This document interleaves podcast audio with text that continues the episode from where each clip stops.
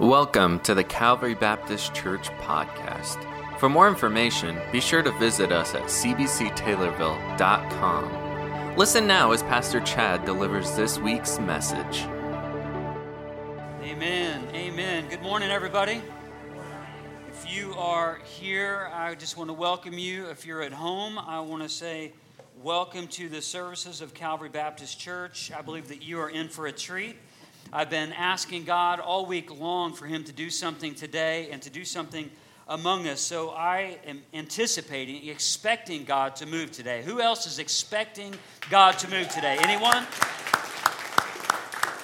It's so good to live with expectancy. And one of the things that I found in my life is sometimes the course of life brings us such events where we stop expecting God to move and sometimes a vision that God has for us gets snuffed out before it actually takes root and really picks up. But, eh, you know, I kind of learned this early in my life, not because of my walk with God, because I didn't have one at the time. But what I learned early in life is that destiny, what God has for us, ultimately, destiny has a level of uncertainty. Does anyone recognize that in their life? Destiny, what God has for you, has a level of uncertainty. I'll give you an example, not having to do with God, actually, um, but I'll just give you this example. So I was, I was in grade school, and I was a little boy in grade school, and I was super insecure, and I thought, well, if I had a girlfriend, that would make my life complete. I, that's what I thought. So I was like, if I had a girlfriend, I'm like, that's my girl, you know. And I don't even know. I was like in fourth or fifth grade, and and I was super shy. So I had I had kind of locked in on one particular little little girl who uh, I had befriended. At least I thought so. And I didn't have the courage to ask her for her phone number. By the way, that was before texting was a thing. That was way back in the 1900s. Some of you don't even know what that was like. That was way back in the 1900s. I, I think we may be the last generation to be able to say that. I'm going to until I die. So, way back then in the 1900s, that was before cell phones or texting or we didn't even have a, a, cordless phone in our house. Anybody else remember that when it was like to not have a cord? Uh, uh, anybody else know what it was like to, to, be, to have to have a private conversation and you take your corded phone that's all coiled up and you got to pull that joker as tight as possible because the phone wasn't in your room and you have to shut the door and it's like a piano string and you're like, Lord, don't fail me now. Anybody know what I'm talking about? Like that's what it was like when I, was, I, I got the, I didn't have the courage to ask her for her phone number, but I got the courage to ask her out. At least I thought that's what I, yeah, woo, it was happening. So I, I'm in, we at the time lived on 1024 West Vine here in town, and, and my phone wasn't in my room, it was in the hallway. We had a, a wall phone. It wasn't, you know, it, it, was a touchtone phone. It wasn't a rotary phone. Some of you are like, I don't know. Let me know what phone you got here. It was a touchtone. So, all right, I got it. Some of you, you go back a little further. I get that. So I, gra- I grabbed the phone and I dialed it in and I pulled that, that wire, that, you know, the, the, the, the cord so tight and I shut the door and I was like, I finally got the gumption. So I, I call her. And my life is about to change, y'all. I mean, it's all about to change. It's all about to happen. My whole life is going to be complete because I know that she's going to say yes. Except after I had asked her specifically, and I got the courage and I called her, and she had no idea who it was. And uh, so I started, wheels started to go off of the thing really fast. And so, so I tell her, and I, I just got up the gumption. and I said, I said, hey, I'm not going to say her name. I don't know. She may still live in town. Uh, she may be listening right now. I ain't going to say her name. But I said, hey, hey, I said, hey, uh, w- will you go out with me? And her words hurt my heart. Um, she said very confidently and loudly, no, not with you. I was like, how dare you? How could you ruin my life like this? See, I thought everything was going to be great, and I thought she was the one. I mean, after all, what fourth grader isn't convinced that he or she is the one? All of this to say, destiny has always has a level of uncertainty. And the thing that we think must happen, or maybe will happen, or we're so convinced that it will, God has such a thing and such a path for us that He always brings about a level of uncertainty. I'm so glad that I didn't get what I thought I wanted. Amen. Anybody else that way? I'm so glad that I didn't get what I thought I wanted because you know what? What I got was God's gift to me by way of my wife. We've been married a long time and we've been through a lot of things together, and our love is more vibrant now than it was the day that I met her. True story. I'm not just saying that because I'm on stage with the microphone, that is true. Although I'm sure that helps. I'm sure it helps. Destiny always has a level of uncertainty. Here's what I know this is having to do with my walk with God. I went through a season in my life to where I stopped dreaming. I stopped dreaming about God's possibilities. I stopped dreaming about what it was that, that God was doing in, in my midst, in our midst.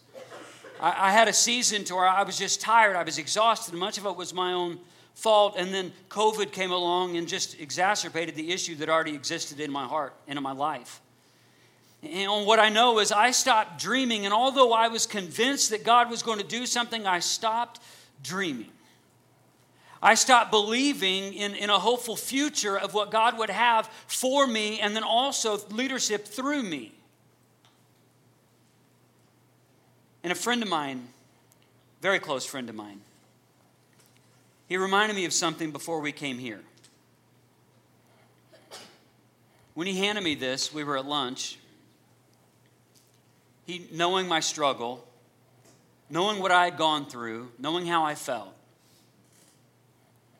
he gave me this at lunch and it brought me to tears because this is somebody who knew me and he knew me in the struggle and he's seen me outside of the struggle. And what he saw in me was yes there's a level of uncertainty. Yes there was a level of exhaustion. Yes there's a level of pain. But god never gave up on me and he also never gave up on the dream that he gave me. Although i had taken myself out for a season he reminded me don't forget to dream again I want to encourage you this morning to don't forget to dream again. Don't forget to, to do the thing that God has been stirring in your heart that you're supposed to do. Don't forget to dream again. Don't that, that thing that you put on a shelf a long time ago and you gave a lot of reasons why you're not doing that thing anymore. And there's maybe there's reasons and there's stories and there's the past and your brokenness and all of these other things have led you to just put it on the shelf. I want you to be reminded of what my dear friend AJ said to me. He says, Don't forget to dream again. Ezra finds himself in a very difficult spot in our passage. We're going to actually begin in Ezra 7 just so we get the context flowing into Ezra 8. But he's in, a, he's in a situation now to where he's convinced that God has brought him to this place. He's following a, a, another leader who was more of like a community leader than he was a spiritual leader. But we're going to see in the next couple weeks, Ezra was a spiritual leader. And God, in, in the season before him, God had brought prophets in by the name of Haggai and Zechariah. And now God has, has stirred in Ezra's heart that he is supposed to lead another group of exiles back into the promised land and to bring some spiritual reforms, not just physical reforms. And yet, what we're going to see in ultimately the passage we spend more time on is we're going to see he's in the middle of this, but though he knows that God has brought him to this place, though he has this, this vision of a, of a preferred future, there's a, there's a stall. And I don't know how long it's a, how long it's stalled, but you see that there's, there's a stall in what God is doing, and he pauses for a certain season of time. And what he is going to do is the same thing I'm going to actually ask you to do drawn right from our passage so you can dream again. So maybe you can dream for the first time. Not just you as an individual, but us as a group. So that we can dream again. Not that we can just bring back and recall the good old days, because the good old days weren't as good as what we thought they were. But that God would use us as a body to shine the light of Jesus Christ in our community and through our community that, that the kingdom of God would forcefully expand outside of these walls, outside of our, our little sanctioned govern, just gatherings, and yet that we would bring the message of the hope of the gospel of Jesus Christ to our city and to our county. This is the vision that God has for us. This is the dream that He has for us and also through us. But notice it doesn't end with us. The message of, of Ezra in Ezra 7 is an interesting one. Because what we talked about last week is Ezra had this, this certain, he knew that he was on a mission from God to do this particular work. There's opposition that he, he felt just like we feel, he struggled just like we struggled. And then through that, he's trusting God, and we'll pick it up in Ezra 7, verse 27.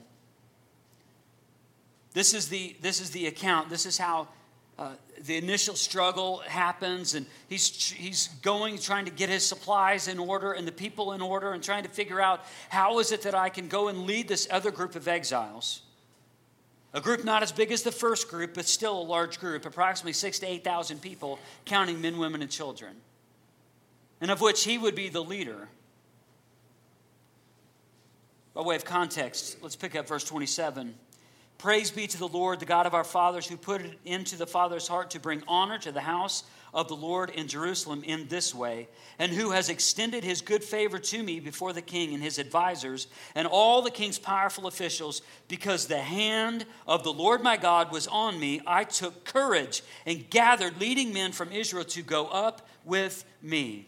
So there was an obstacle. How's the king going to respond? Like, because the, the king went through, there were some, some people who basically stirred up some controversy and said, no, no, no, it's a hoax, it's not real. So then the king said, well, we need to go, ba- we need to go check the facts. So they went back into the archives. They found a letter, and the letter verified that the people of God were, were supposed to be allowed to go back to Jerusalem, which is what we just read about this account that Ezra is praising God. It says, Praise be to the God, to the Lord, the God of our fathers, who put it into the into the king's heart to bring honor to the house of the Lord in Jerusalem in this way, to allow them to go back. Now, to, to spare you some details and for me to, to read um, just a list of names, at the beginning of chapter 8 is just a list. Ezra is so detailed on the account. And he, he gives the list of the heads of the families who were sent back from captivity into Jerusalem. So we're not going to go through verses 1 through 14 because it's just a list of, of, names and descendants and descendants and back and forth and back and forth. You can read all of that on your own and struggle through those names if you would like to. It'd be a lot of fun. Please record it and send it to me. but in verse 15 is where we're going to pick up what happens next. After he'd been given permission to bring the group back, the supplies were there.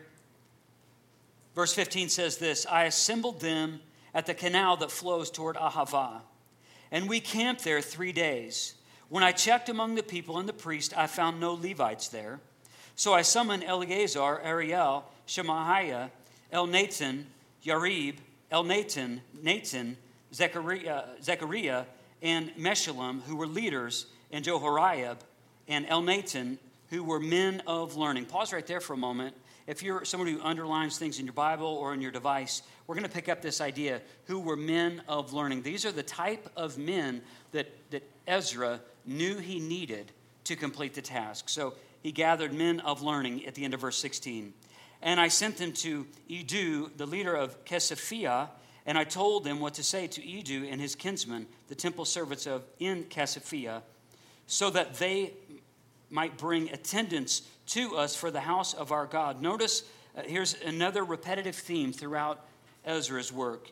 He says this because the gracious hand of our God was on us, they brought us to Sherebiah, a capable man. Underline that if you would. Uh, from the descendants of Mahli, sons, uh, son of Levi, the son of Israel, the son, uh, and, excuse me, and Sherebiah, uh, sons and brothers, men and Hashabiah, together with uh, Jeshaiah, from the descendants of Merari and his brothers and nephews, 20 men. And they brought 220 of the temple servants, a body that David and the officials had established to assist the Levites, all who were registered by name. So now we not only see a list of names, but you also see the types of people that Ezra gathered around him because he knew that the work that he was about to get into was a work that, that he himself could not complete. So notice again the, the repetitive theme over the last couple chapters as we've been studying Ezra, this oh familiar phrase, because the gracious hand of our God was on us. So Ezra is being mindful of knowing that, yes, we're accomplishing this great vision, this, this version of the future that we're to go back to the promised land. But he says, we're not doing this under our own power. He's saying we are blessed by God. That's the reason why we can do this, because God's hand is upon us. So he's not taking credit for it. Verse 21. There, by the, the Ahava canal, I proclaimed a fast so that they might humble our, that we might humble ourselves before our God and ask Him for a safe journey for us and our children with all of our possessions. I was ashamed to ask the king for soldiers and horsemen to protect us from enemies on the road because we had told the king, The gracious hand of our God is on everyone who looks to Him. But His great anger is against all who forsake Him. So we fasted and petitioned our God about this and he answered our prayer. So we're going to drill down specifically, starting in verse 21. The first takeaway, if you have an info card, the first takeaway is this. If God has given you a, a, vision of the future, there's something you need to do, a task you need to accomplish, just a, you know that the, God, that, that the God of the universe is blessing you with this ability to do something, at least to start something, to be a catalyst of your own future. We're going to pick up this idea in verse 21 go public with confidence. Go public with confidence. There's something special when God has given you a vision of something that has to be, that must be, for you to go public. If you don't go public with that, the likelihood of that actually coming to fruition is really, really small. It's important that you go public, that you tell trusted people around you, that you gather people around you just like Ezra did. Notice the, the type of people that he gathered around him. I ask you to highlight uh, these things if you're a highlighter in your Bible. At the end of verse 16, these men of what? Learning. And also, there was this other man who was a capable man. These are the type of, of men and people that Ezra surrounded himself with. Ezra knew that the vision that God had given Ezra was not just something he could accomplish on his own. There has to be a time and place. If God has given you a vision of something that you need to do, whether it's to reconcile your finances, reconcile your marriage, reconcile your family, reconcile with another brother or sister in Christ, there is a time that it will be required of you to go public with confidence. For you to go public I believe, and I've seen this in my own life, and I've also seen this in the, the, the, many lives that I've had the ability to touch and counsel through the years. God can give a vision to someone, and it may never come to fruition if they don't actually vocalize it to another brother or sister in Christ. It just happens. But I also want to let you know this. This is what happens in verse 21. You see this there by the Ahava canal, I proclaimed a fast so that we might humble ourselves before our God and ask Him for a safe journey for us and our children with all of our possessions. So he's gathered. It isn't just him. Now he's gone public. This is what we're going to do. They're gathering around the Ahava Canal. It's a whole group of people. They're massed together, but six to, approximately six to eight thousand people, men, women, and children, all gather together, and they're waiting to see what God may say through Ezra. So they're looking at him. But I want you to know this from personal experience. Although it looks like they're responding right now in this passage favorably to his leadership, just because God has given you a vision of something that must be, that has to be, doesn't mean that everybody around you is going to cheer on that work. When we went into full time ministry, I would love to be able to stand up here and tell you that, that, that when we were basically the Lord revealed to us that we were going to go into vocational ministry because we began a life of ministry the day we gave our lives to Jesus Christ. Did you know that you did that too? The day that I gave my life to Jesus Christ was the day I entered ministry. And it's the same with you if you're brother and sister in Christ. But but the Lord was calling me out of out of the aviation industry that I had been into into vocational meaning paid ministry. And although we were excited, we, we, we would gather around here with uh, many of you. We'd have conversations. You were excited about our future. God had given us a vision of some things that needed to happen. And yet there was some, there were some things that the Lord had not revealed yet, but it was just so exciting. And yet many, we'd gone back to some of our family members and we'd share that excitement with them, and they were less than excited. It, it caused me, I'm like, oh, oh okay, even within myself, I was, I was confident. I knew that God was stirring us to do this, and I knew that I was going to do it. And, and Marla knew the same thing. We, were, we had con- deep conviction that God was in it. And yet, even in that moment when some of the family actually responded harshly to what we said, what God was doing in us, it made me stop for a minute and say, God, are you sure? Is this what you have for us? Because I, I thought everybody would be excited because I'm excited. Other people are excited. Why, why are these people not excited? So just because you go forward with confidence doesn't mean that everybody's going to be excited about what God wants you to do. Some people are, they're not even followers of Jesus at all, so they don't even understand. They, they don't even understand what it is that God's doing, and you can't expect them to understand. Their eyes are still veiled, they're still spiritually blind. If you're not in Christ, you're spiritually blind. That's, that's the reality. But yet, if you're in Christ, just because you can spiritually see doesn't mean that everybody is at the same level of discipleship. Some people are really early in their discipleship. Some people have been a Christian for 20 years and they're still really early in their discipleship. Sadly. So just because you go forward with confidence, even to other brothers and sisters in Christ, doesn't mean that they're discipled enough to know that they should be excited about what God's doing in your life. But that doesn't mean that you should stay silent. I'll, add to this idea with this courage is not thoughtlessness, and caution is not cowardness. So just because you're going to go forward with confidence, it doesn't mean that you're that to be cur- you know to be courageous means it's thoughtlessness. Well, I'm just going to go do it and barrel through it. No, no, no. That's not what Ezra did. He knew that God was stirring him and that group of people, thousands of people, to go back to the promised land. But what did he do? He gathered himself around men of learning and, around capable men. You and I, if we're going to discern what God's vision and future and hope is in our life, and if He's given you a preferred future, that is discerned through community, not isolation. So it is through community. You share that through you share that through other brothers and sisters in Christ to say, "Hey, I think God is stirring my heart to do this thing. I think this is what God wants me to do. I'm not really sure uh, if it is or not, but I want to bring this forward to you. Let me know what you think. If, if you've examined my life over a span of these months and years, tell me, do you see this being true in my life? Courage is not thoughtlessness, and caution is not cowardness. Just because you're maybe a little cautious doesn't mean that you're a coward. But there has to be a moment to where you operate with courage and even some caution to move forward with God's vision for your life. Ezra 8:22 says this that the gracious hand of our God is on everyone who looks to him but his great anger is against all those who forsake him. The gracious hand of our God is on everyone who looks to him. So when you go you go public with confidence, brother and sister in Christ, do so knowing that the gracious hand of your God is on everyone who looks to him. You're not operating alone. You're not operating alone.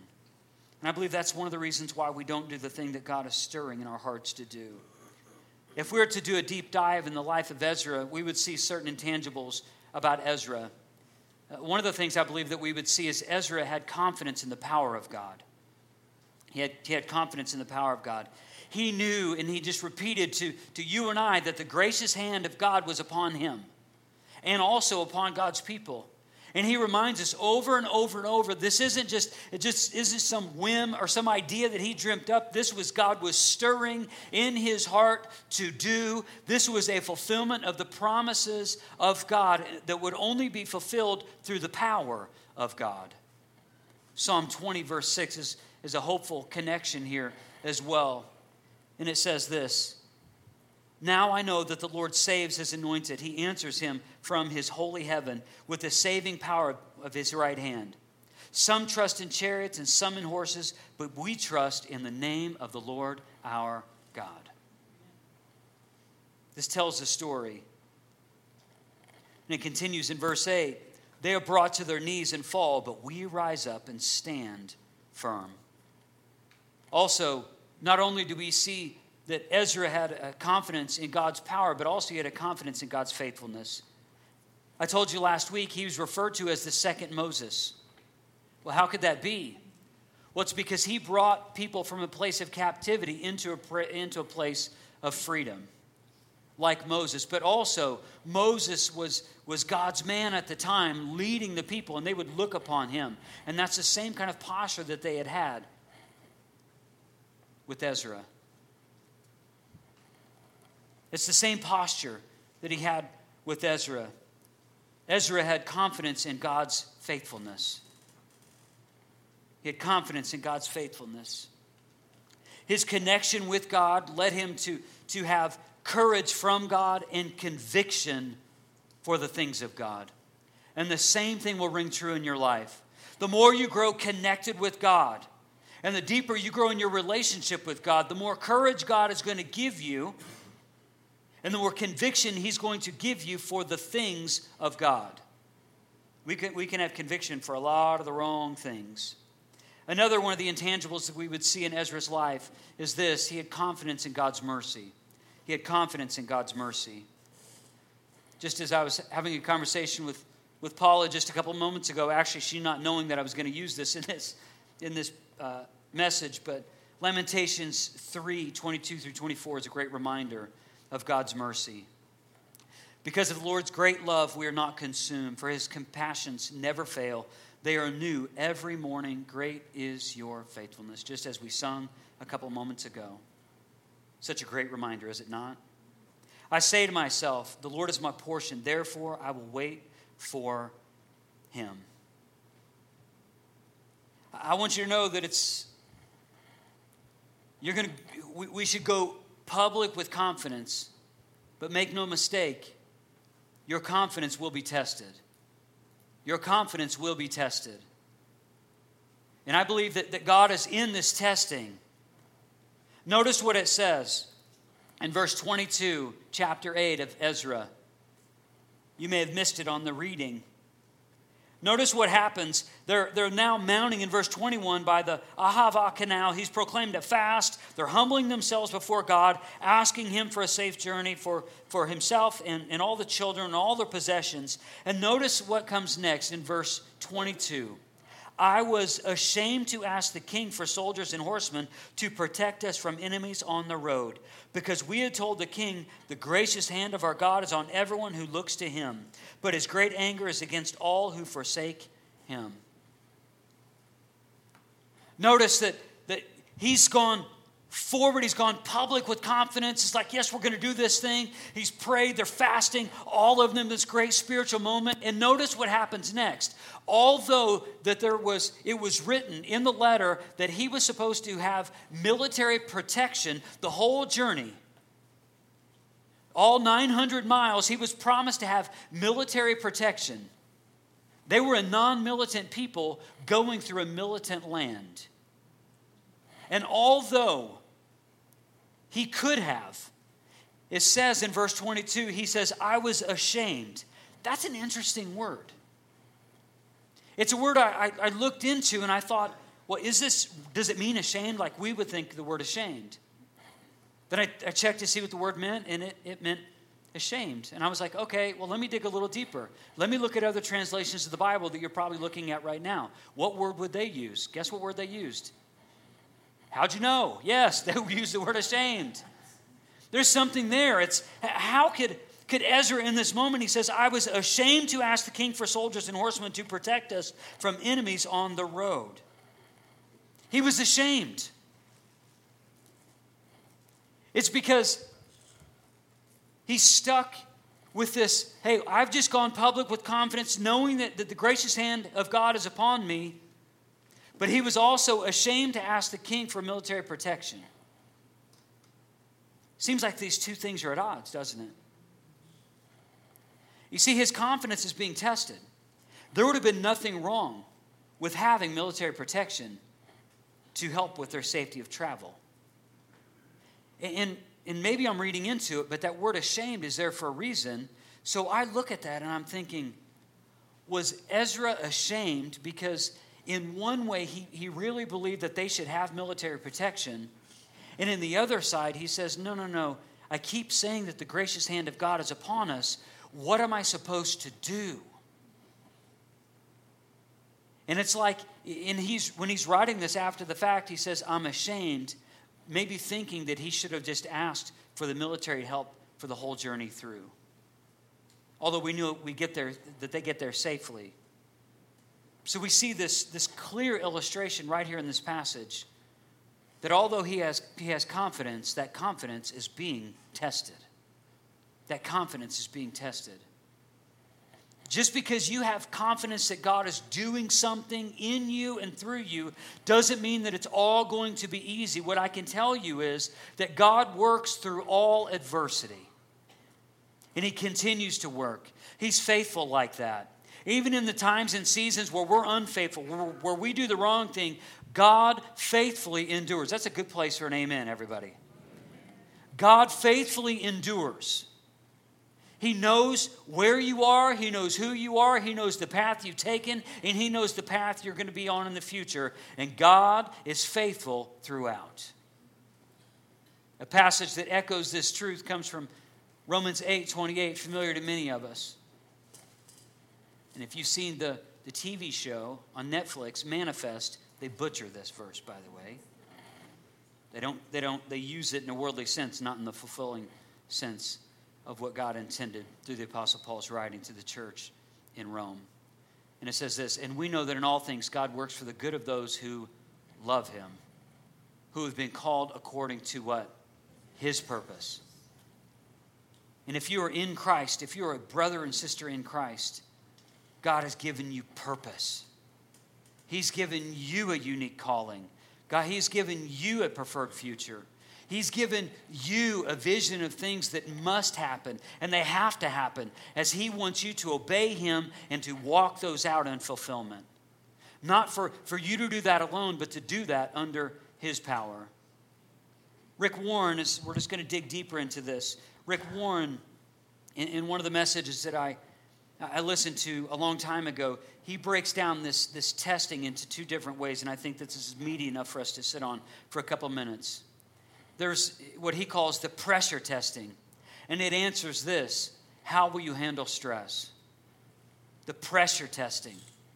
How will you handle stress? So your confidence will be tested. And sometimes it just feels like stress. And how we handle that stress is a reminder. It's this, it's this pressure testing. How, you, how you're going to handle this stress. And this isn't saying that, that you that God doesn't love you. God does love you, but yet He allows us to, to feel this, this testing because through this testing, He continues to soften our heart and soften our heart. But when we have pressure testing, it answers the question how will you handle stress? How will you handle the adversity that will come if you step forward with confidence about the vision of the future that God is stirring you to have? How will you handle this stress? Will you turn tail and run away from God's vision? Will you bury your head and hide from God's vision and pretend that it didn't exist? Or will you stand with confidence in knowing that the gracious hand of God is upon you? So he, he talks about this pressure testing, answers the question how will you handle stress? And stress is coming. Stress is coming.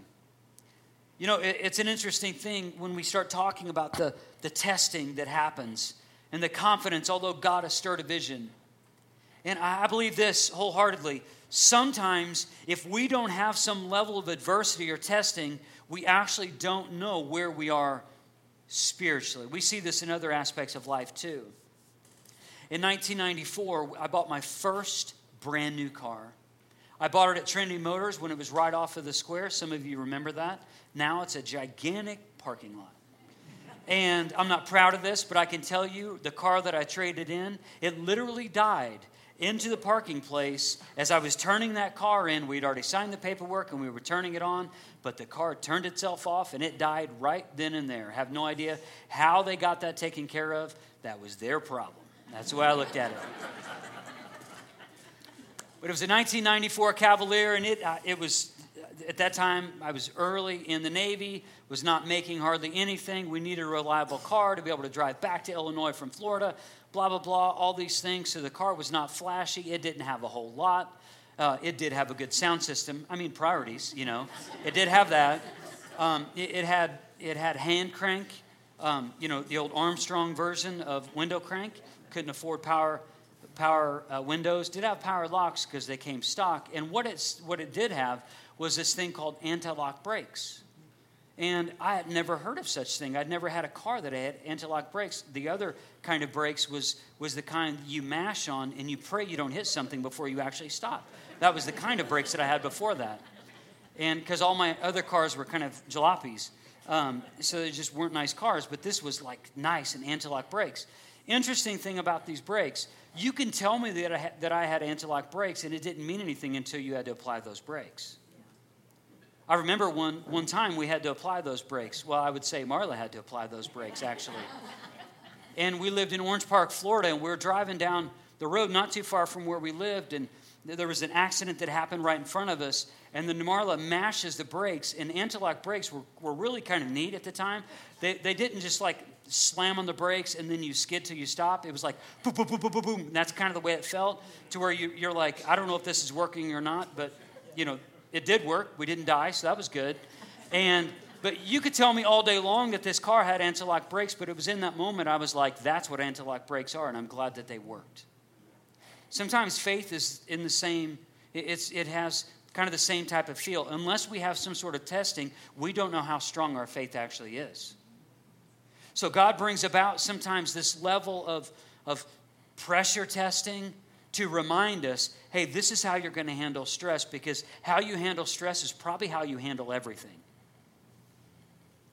But he also has a different type of, of testing, and he calls people testing. This is the hardest type of testing I found, actually. So there's the, the people testing, and it answers this question How will you handle disappointment? How will you handle disappointment? How will you handle the disappointment of not getting the thing that you thought that you couldn't live without? How will you handle that disappointment?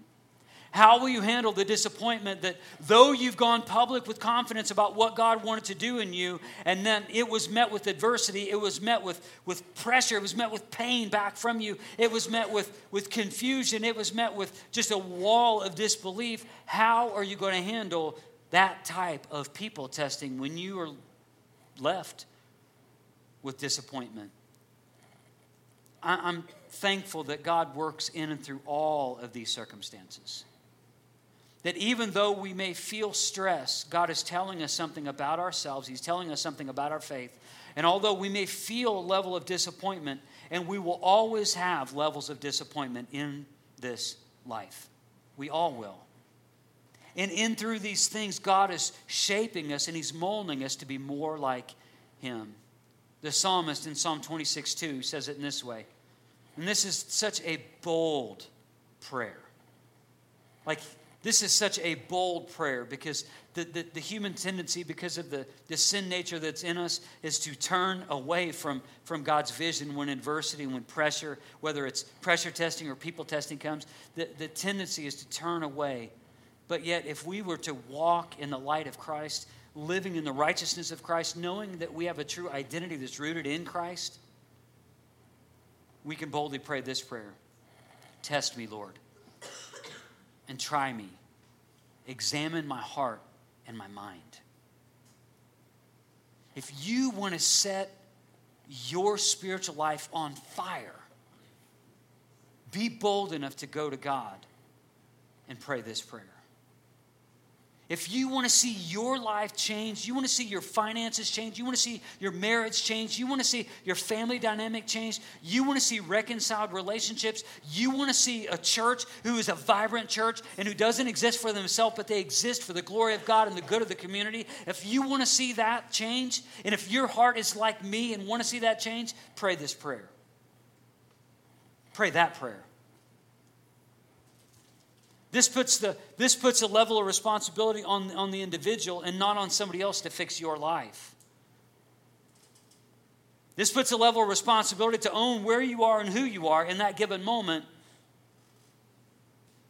I'm just so thankful that if we're in Christ, we're also grace people. So we, we live in grace and we boldly ask that God, test me, Lord, and try me. Examine my heart, examine my mind. Where are you this morning? Who are you this morning? Has there been a level of pressure testing? And you're just, you're so stressed out, and it seems like the world's coming against you, coming against what God wants to do in and through you. And maybe this morning you're, you're listening to that and you're like, I've been in a season of this, and it's been a season for way too long. What have you done? What have you been doing?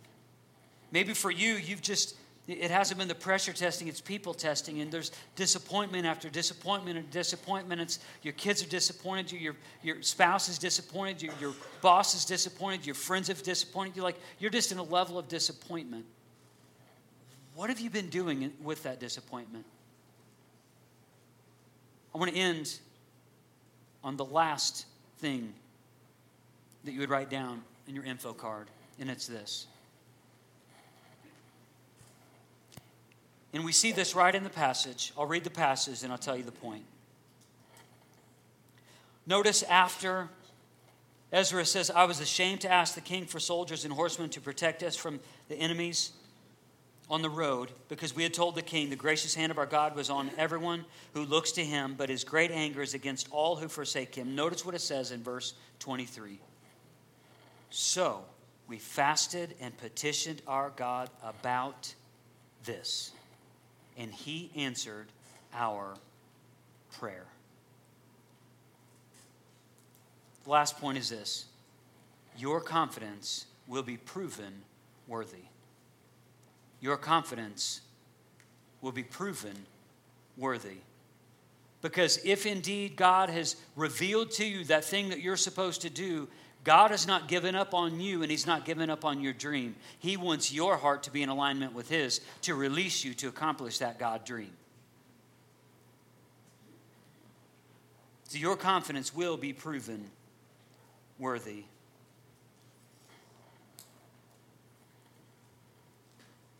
So they gathered together.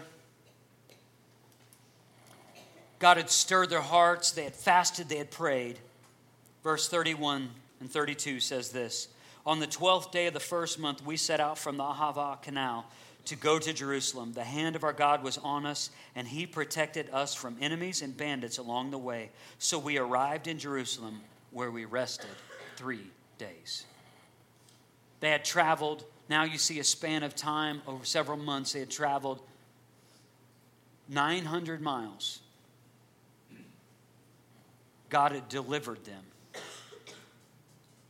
the preferred future that God had given Ezra and given the people of God is now in fulfillment. Your confidence will be proven worthy, just like theirs was proven worthy. If you think about this through the realm of, through the realm of the gospel, the gospel message is, is a very clear message, is it not? Because the gospel message tells a story about the God who went all the way to the cross. The one who, who knew no sin but took upon our sin, bearing its sin, bearing our sin and the shame that came with it on the cross. That God went all the way for us.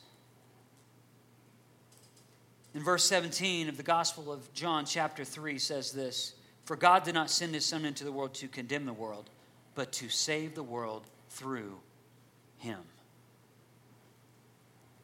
Your confidence will be proven worthy because we already, if you're in Christ, you have the hope of the gospel already.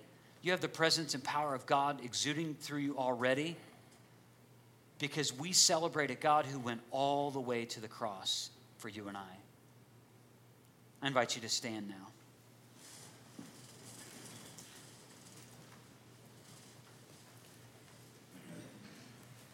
It blows me away when I, I'm reminded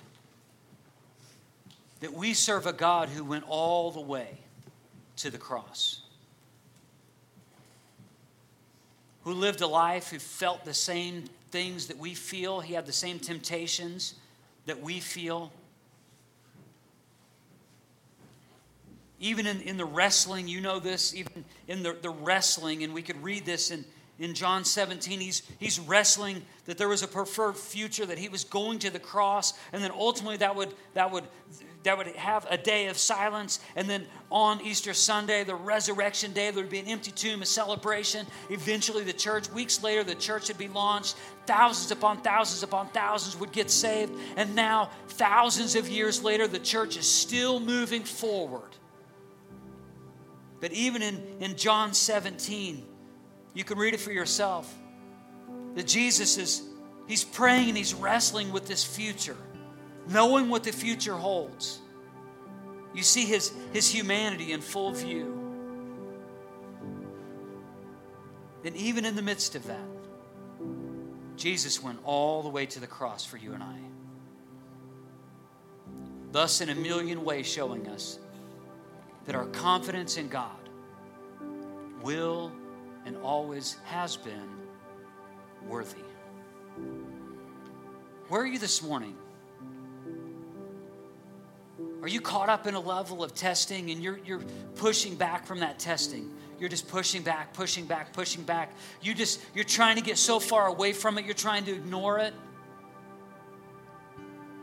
Oh, what you need to do to move forward in life is not to ignore that testing, but to go to God boldly in prayer and say, God, test me. Show me if there's anything in my heart and my mind that is, that is unworthy of the calling you've put on my life. Oh, this is, a, this is a, just a, a special, sanctified moment right here in this space. An opportunity for you to repent of maybe times where you haven't handled that testing well the pressure testing and handle stress. And maybe you haven't handled the people testing and you've been just writing people off left and right and left and right because you're just so frustrated because you've been disappointed. And maybe you've just given up on people. Oh, oh, oh, oh, oh we're on to something here. Maybe somebody told you what the vision that God had given them was maybe God had given you that, given somebody else that vision, and yet they told you, and as soon as they told you, you tried your best to extinguish that vision. Oh, if that's if that's what you've done, here's an opportunity for you to repent also. I want you to know this God is God is, is moving. He's moving right now. He's stirring hearts right now. He's reminding you of something that you've done or maybe somebody you have been. Now it's time you do the thing that He's calling you to do. Maybe you just need to go public with confidence and say, you know what? I am not going to be ashamed of what I've done. Instead, I'm going to go to the altar. I'm not going to be ashamed of my past. I'm going to go to the altar. I'm going to pray at the altar. I'm going to give it to God. It's going to be the last time I give it to God. And I'm not going to be ashamed to do so in public. You know, I've been sitting on that point of the message for a while because I think that some people in the seats right now are stuck because they feel ashamed that if they actually come forward and other people see that they come forward that somehow that they that they would be looked down upon. You know that's not the way it works. And that's not the way God sees you. Here's what I know. There are people in this room who believe in you. And they want to see you succeed. They want to see you take the next step and they want to celebrate that next step.